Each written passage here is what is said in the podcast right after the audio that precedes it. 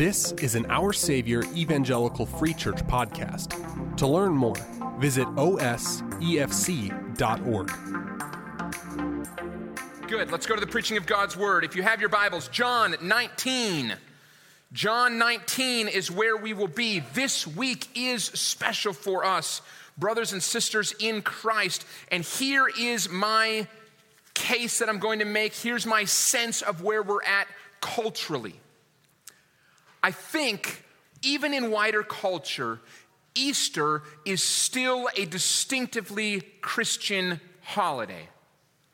It may be the very last one. Uh, so I'm a big Christmas guy. Love getting the tree up the day after Thanksgiving. The tree goes up the day after Thanksgiving. That's law. I love the music. I love the lights and the decorations. I love the parties. Uh, but if we're honest, even among Christians who want those things to point to Christ in Christmas, most of them just don't at this point. It's just things we're doing. Traditions are good, families good, celebrations are good, but a lot of it doesn't point to Jesus. And so I, I get it with Easter. There's other things that don't point to Jesus. There's a bunny, and we do eggs, and jelly beans are a thing. And can we just stop and ask how all of that came together? Bunnies don't lay eggs. Where did the beans come from? That's a weird, uh, it's kind of a weird amalgamation of things happening at Easter. But even in, even in the midst of that, a few other outside things, my sense is that Easter is still very much distinctly Christian in the way we celebrate it. And I think our wider culture still knows that.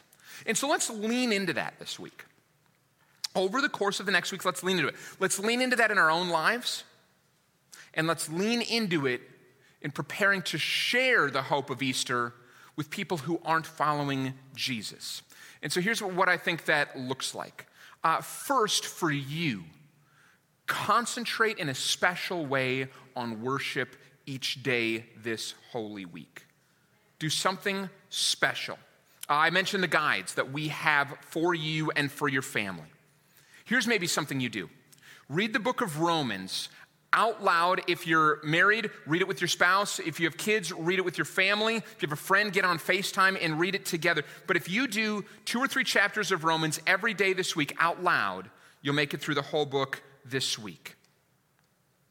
And then another thing, let's lean into the opportunity that we have this week by asking somebody who we've been hoping that we could have a spiritually significant conversation with. Folks, this is the week we've been hoping that we can talk about spiritual things with, let's just ask them if they're planning to celebrate Easter.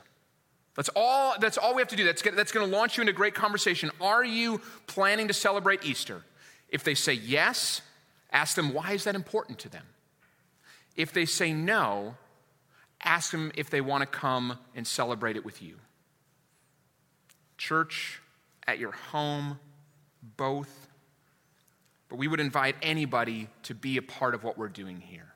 So let's lean into that this week and then to move us into this holy week as a church community. What I'm going to do is I'm going to read and we're going to study and look at the death of Jesus from the Gospel of John this week. And then we're going to read about the resurrection from the Gospel of John next week. So, what we're going to do is we will finish with Jesus today. We'll finish with Jesus dead and buried, and then we'll pick it up next Sunday right where we leave off this one with the resurrection. And I'm excited about that because of the simplicity of it. Uh, after the last, as I, was, as I was planning this, as we were thinking about this, after the last couple of years that we've had, I mean, just remember, two years ago, we didn't gather on Easter.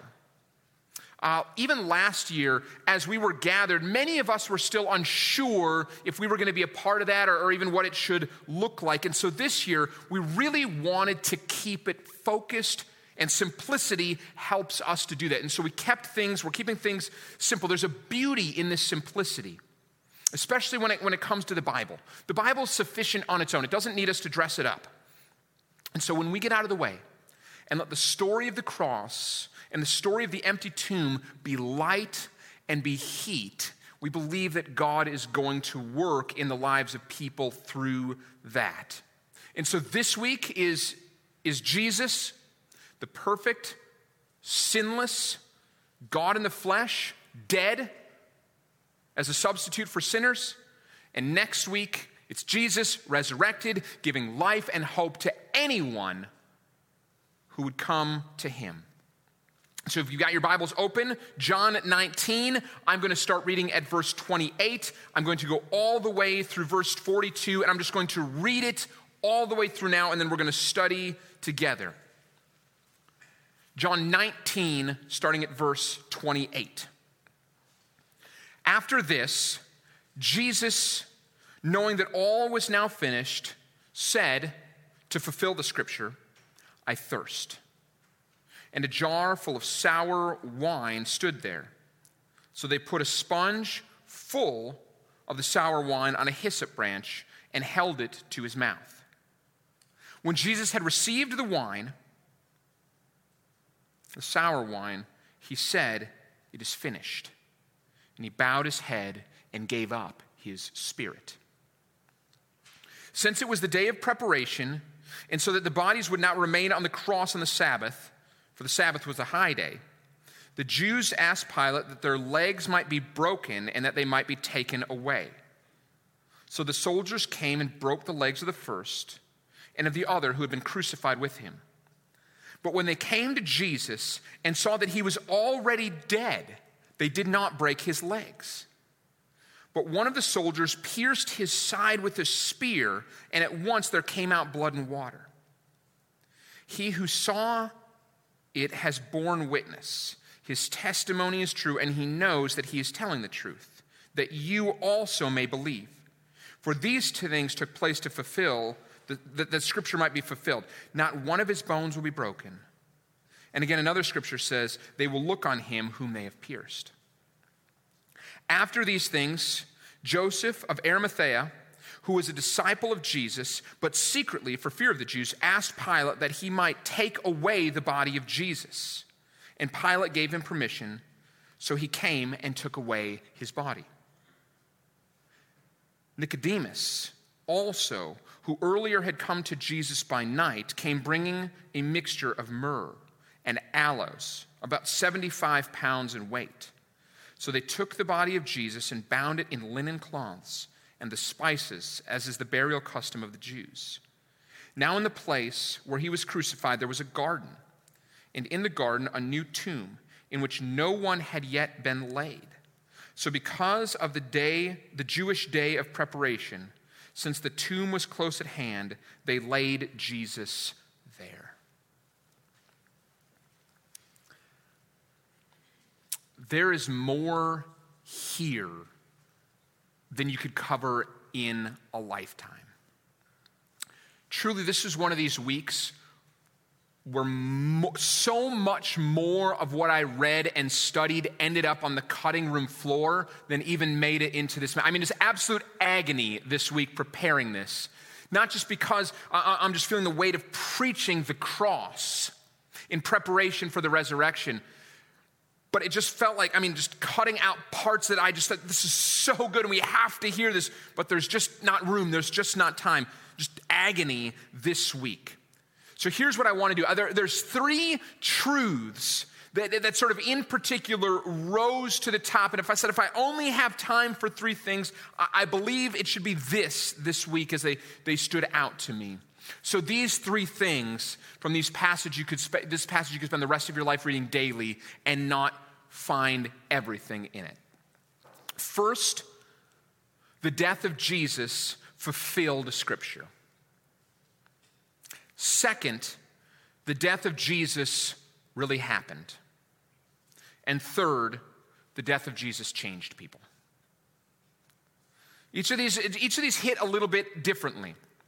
Uh, the, the death of Jesus fulfilling Scripture, that's a theological truth the death of Jesus really happening is an apologetic truth. And the death of Jesus changing people is an applied truth a theological truth, an apologetic truth, and an applied truth. It fulfilled the scriptures, it really happened, and it changed people. So let's start with the death of Jesus fulfilling Scripture. Three times, John explicitly says this was done to fulfill what was written in the Jewish Scriptures, which we now call the Old Testament. And there are at least another couple of places, if not more, where he seems to be very clearly alluding to more fulfillment. So look first at verse 28, where we began reading. Jesus thirsts, and he's offered a sour wine, like a vinegar. Since John doesn't say which Old Testament passage he has in mind, we'd have to do a little digging, and, and scholars suggest two that he might be thinking of. Uh, one of them we know for sure was on Jesus' mind because he called out the first line while he was on the cross My God, my God, why have you forsaken me? That's from Psalm 22. That's Psalm 22 1. Later in verse 15 of that psalm, the writer says, My strength is dried up like a potsherd, and my tongue sticks to my jaws. You lay me in the dust of death. If you read Psalm 22, you read about the, the context that it was written in, it's written from the perspective of one who is an innocent, righteous man being made to suffer. So there's Psalm 22, but then there's an interesting juxtaposition of what comes next. So Jesus isn't offered something that's going to help his thirst. Vinegar is not good to drink. Psalm 69 21 says, They gave me poison for food, and for my thirst, they gave me sour wine to drink. Psalm 69 is another psalm about a man suffering. But this time, he's grieving that he has done wrong and he deserves at least some of what has come upon him. And this is where a, a juxtaposition, a, a theological truth is beginning to converge on the cross. Jesus went to the cross as an innocent man made to suffer unjustly, but by his own choice and in obedience to the will of his Father, he takes the place on the cross of sinful men and women. So he never committed sin himself, but he has now become counted among sinners. And so when Christ is on the cross, the punishment that he endures not from his executioners is just, but from God the Father is a just punishment for sin. And Jesus Christ is now punished for sin in the place of sinners. And that's why it makes sense for Jesus to actually point to both of these Psalms while he's on the cross. One points to him suffering, even though innocent, the other points to him suffering because he now deserves to suffer because he's become a substitute for sinners. It's true when we say that Jesus died on the cross, that he did that to forgive us for our sins. But doesn't it feel like worship is, is drawn out of your mouth? Like, that it sort of beats out of our chests when we look at exactly how that was possible. I mean, I mean it, it does for me. If we want people to accept the death of Christ as their death and, and tell them that they can have the life of Jesus as their life, then we need to be able to tell them how that's even possible. And the first thing that many skeptics are going to wonder is why this one death, a couple thousand years ago, could have anything to do with them and much more than that, how can that death somehow give them life? And the answer to that, seen here, Jesus references these two Psalms. It's seen in what Paul wrote really specifically in 2 Corinthians 5:21 that Jesus becomes sin even though he knew no sin so that in him we might become righteous before God righteous in the sight of God. And so an exchange takes place on the cross. It's an exchange that you receive by faith. An innocent man suffers for you, a sinful person. And in that exchange, he became the sinful one, and you receive his innocence. That's how that works. When your friend who is a skeptic wants to know, you say by faith, a change, an exchange is made. The righteous for the unrighteous, taking away our unrighteousness and returning to us his innocence. All done to fulfill the scripture. And after he drinks, thirsts, and, and is given something to drink, he declares that his mission is finished. And then he dies. Uh, John has at least two things in mind when he tells us what happens next.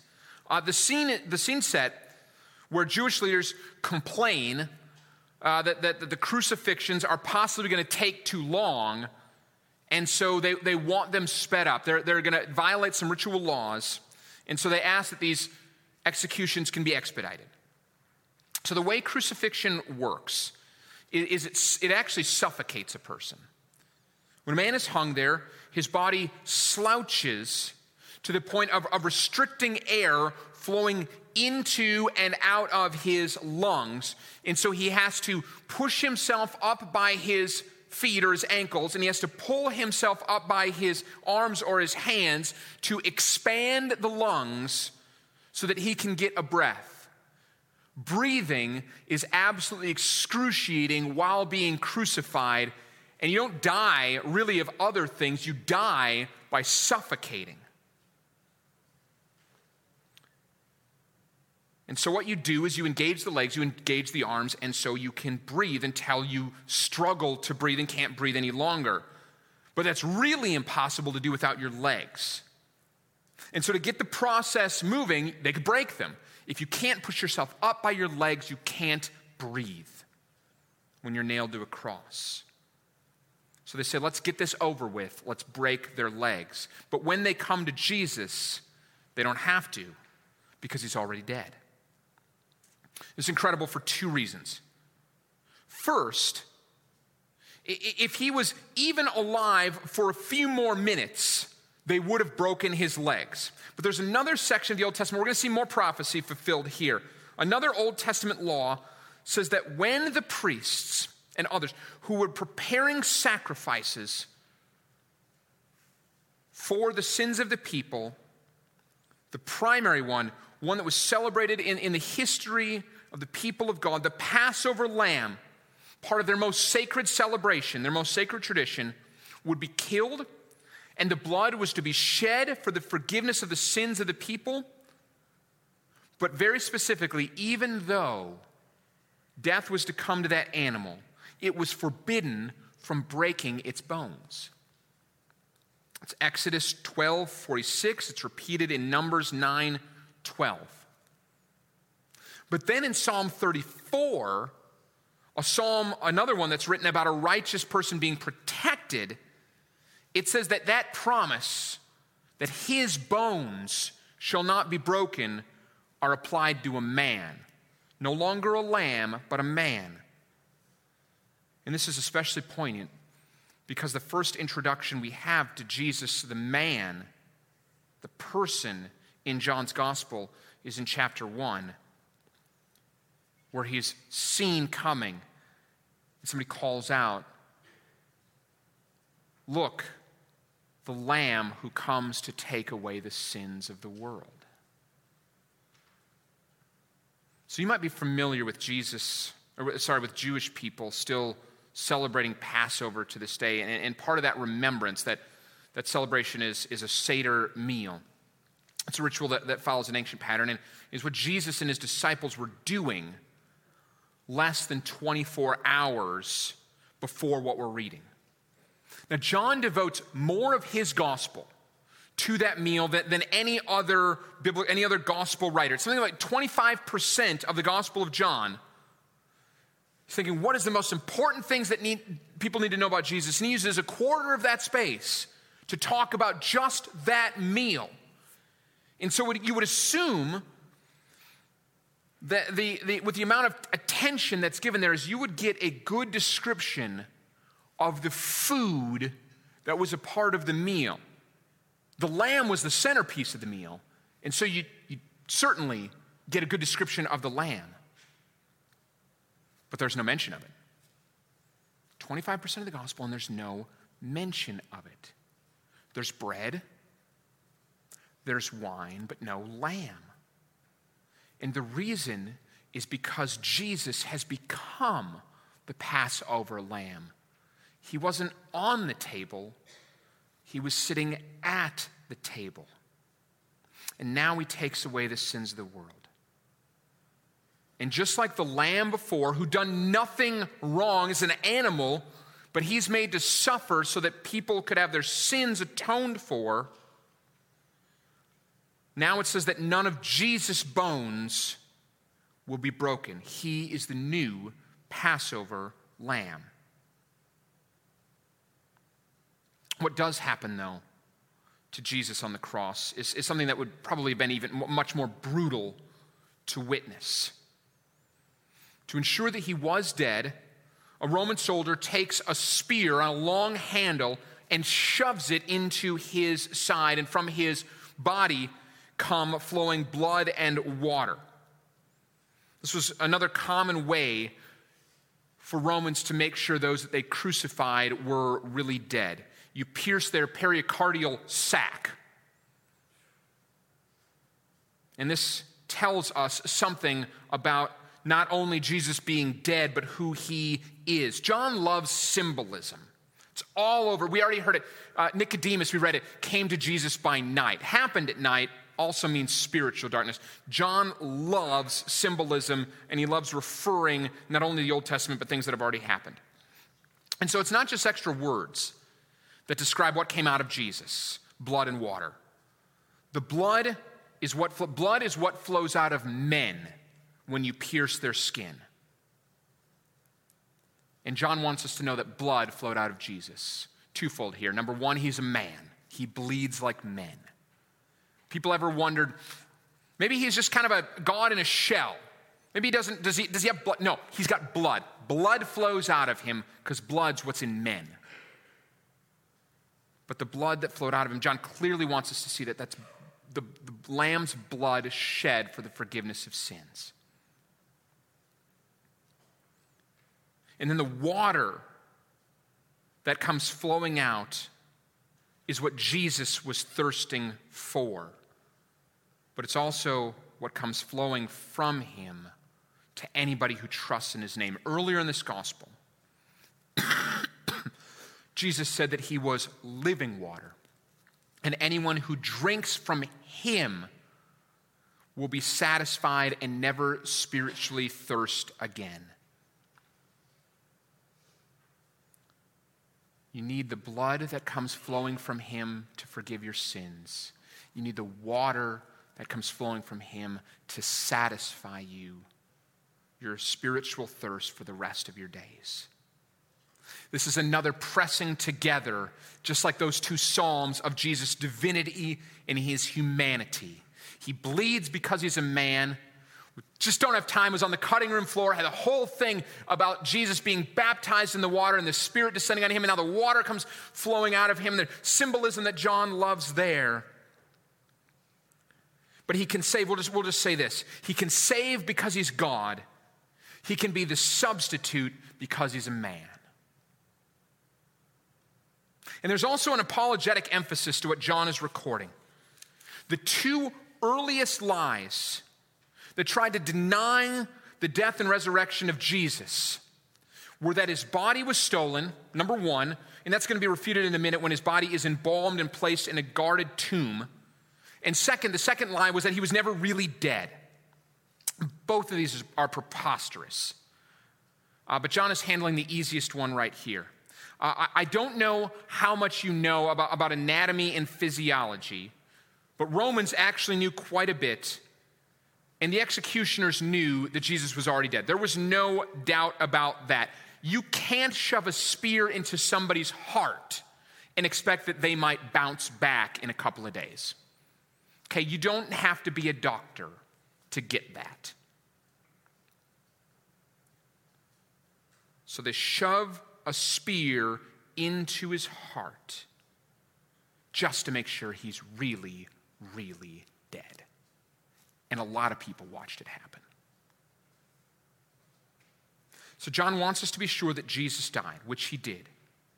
Because when he tells us he rose again, you can see that that has to change everything about your life. So, to refute the idea that he wasn't really dead, John's just really clear. They killed him. He was dead. So he died brutally, but three days later, he's back to life powerfully. And our faith rests on that. It, we rest on the death and resurrection of Jesus.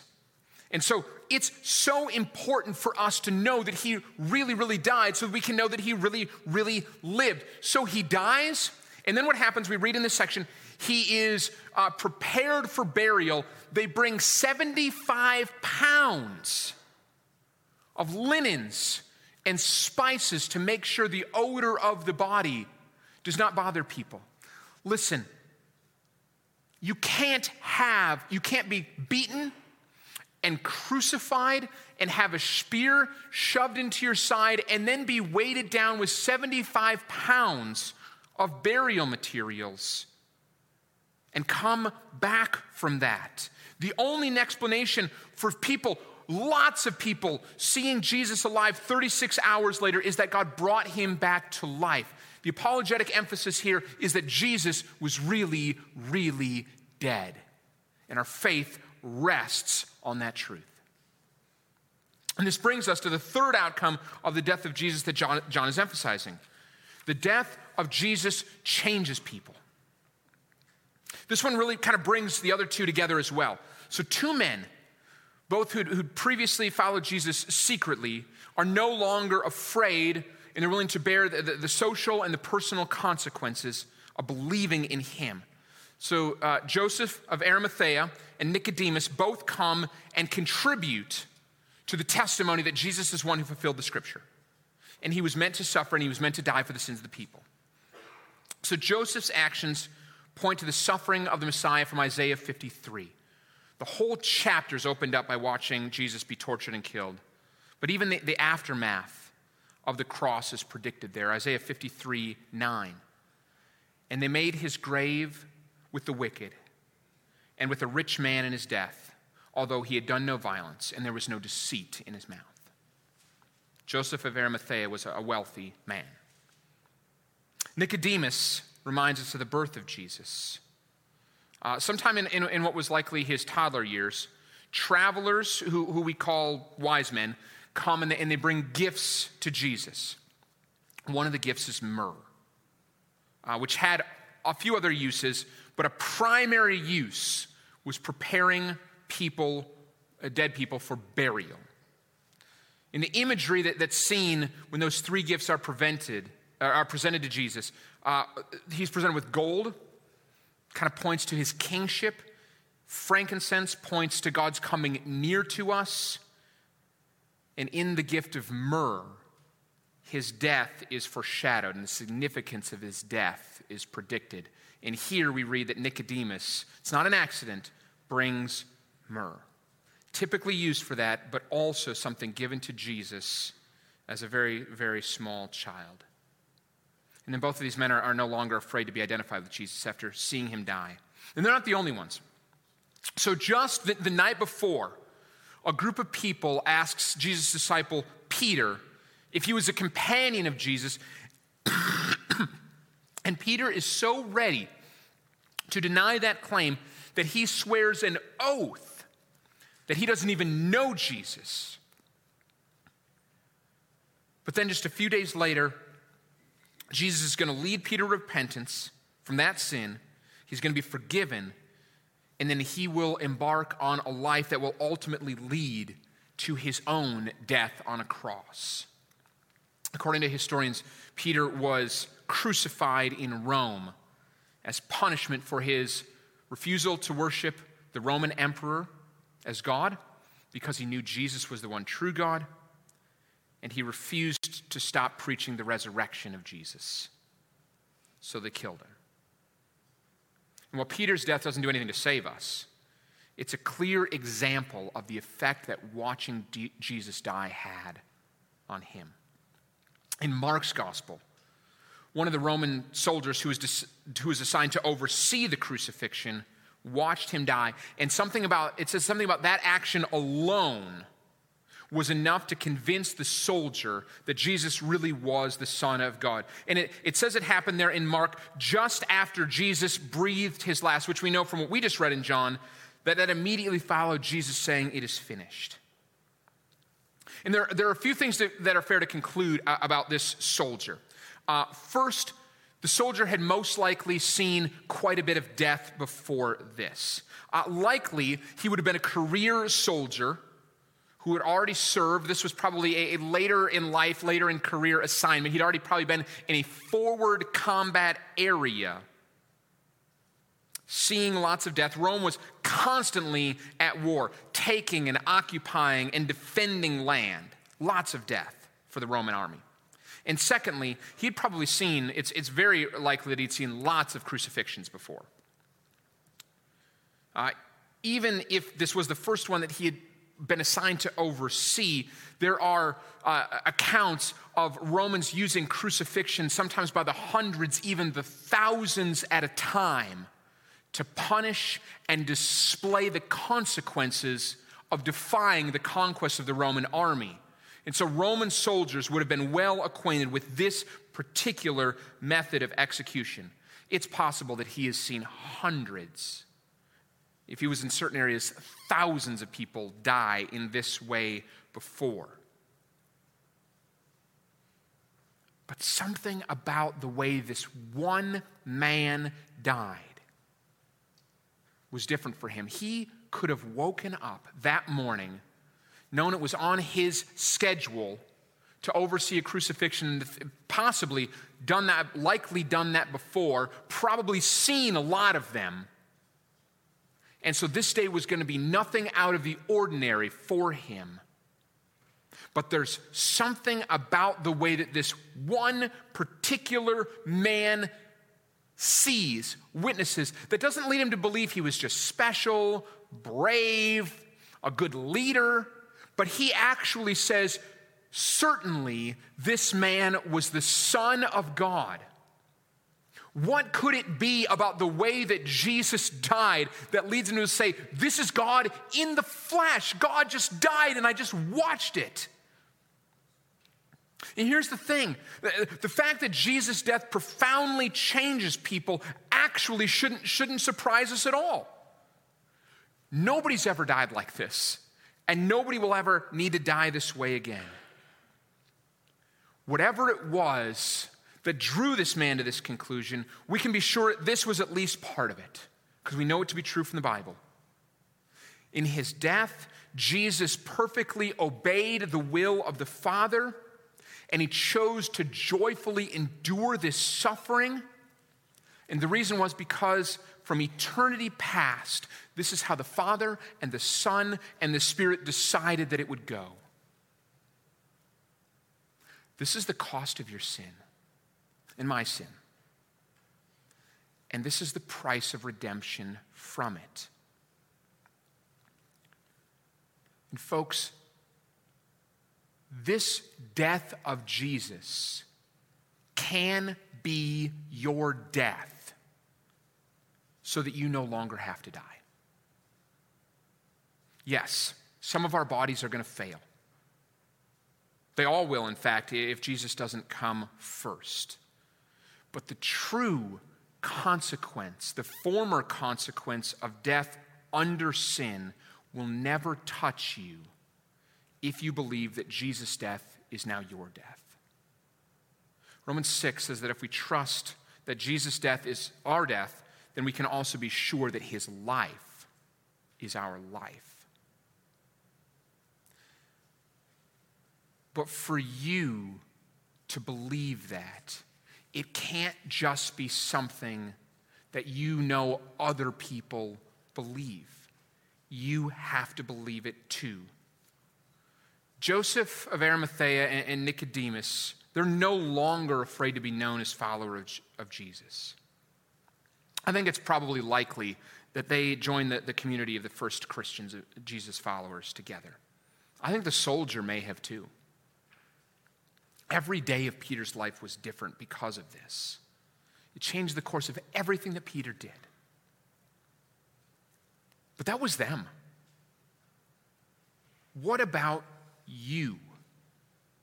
It's not enough for your family to believe this. It's not enough for you to be raised in a house where this was talked about. You can come here and come on Good Friday and come on Easter. But do you believe that Jesus was the Son of God? Do you believe that He died for your sins? Are you willing to believe that He bore the punishment for you? And now you want to be known as His disciple. If that's something you haven't previously believed, come to believe it. Make that death your death so that that life can become your life. If you believe it, never get tired of hearing it and never cease to be amazed that it's been given to you. This week, Christian, is for you to re enter and to say, The death he died, I now die, so that the life he lives, I now live with him. This is a week of worship for Christians. It's okay to be heavy this week. Easter's coming, and praise be to God. Let's have a celebration, but enter into the death of Jesus this week. Contemplate that.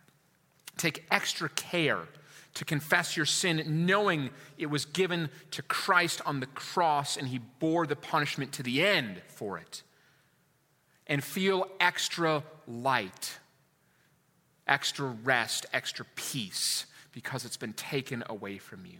If your shoulders are drooping and heavy today, raise them up because Christ has been raised for the forgiveness of your sins. You no longer bear them. They're paid for, done, and that happened a long, long time ago.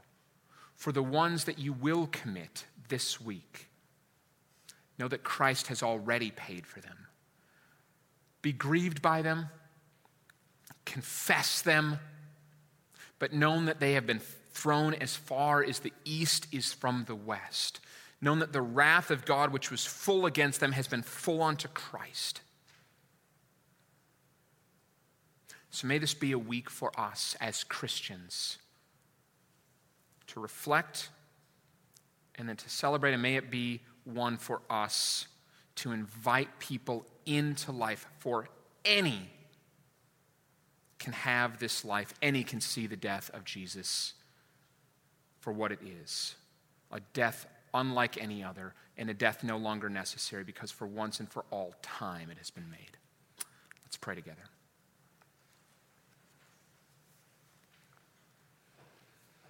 Father, Son, and Spirit, we thank you for the plan of redemption. We pray that this would sit on us now, but that we would be lifted in spirit and mind as we contemplate your goodness. We are great sinners, but the cross is more than enough and the tomb will be empty. Praise be to your name. May we sing of these things and celebrate these things and speak of these things together, for we are here to praise your name and to encourage one another. Amen. Our Savior is a congregation located in Wheeling, Illinois. Our vision can be summed up in four words building community, bringing Christ. To learn more about this vision and our hope for our neighborhood, visit us online at osefc.org.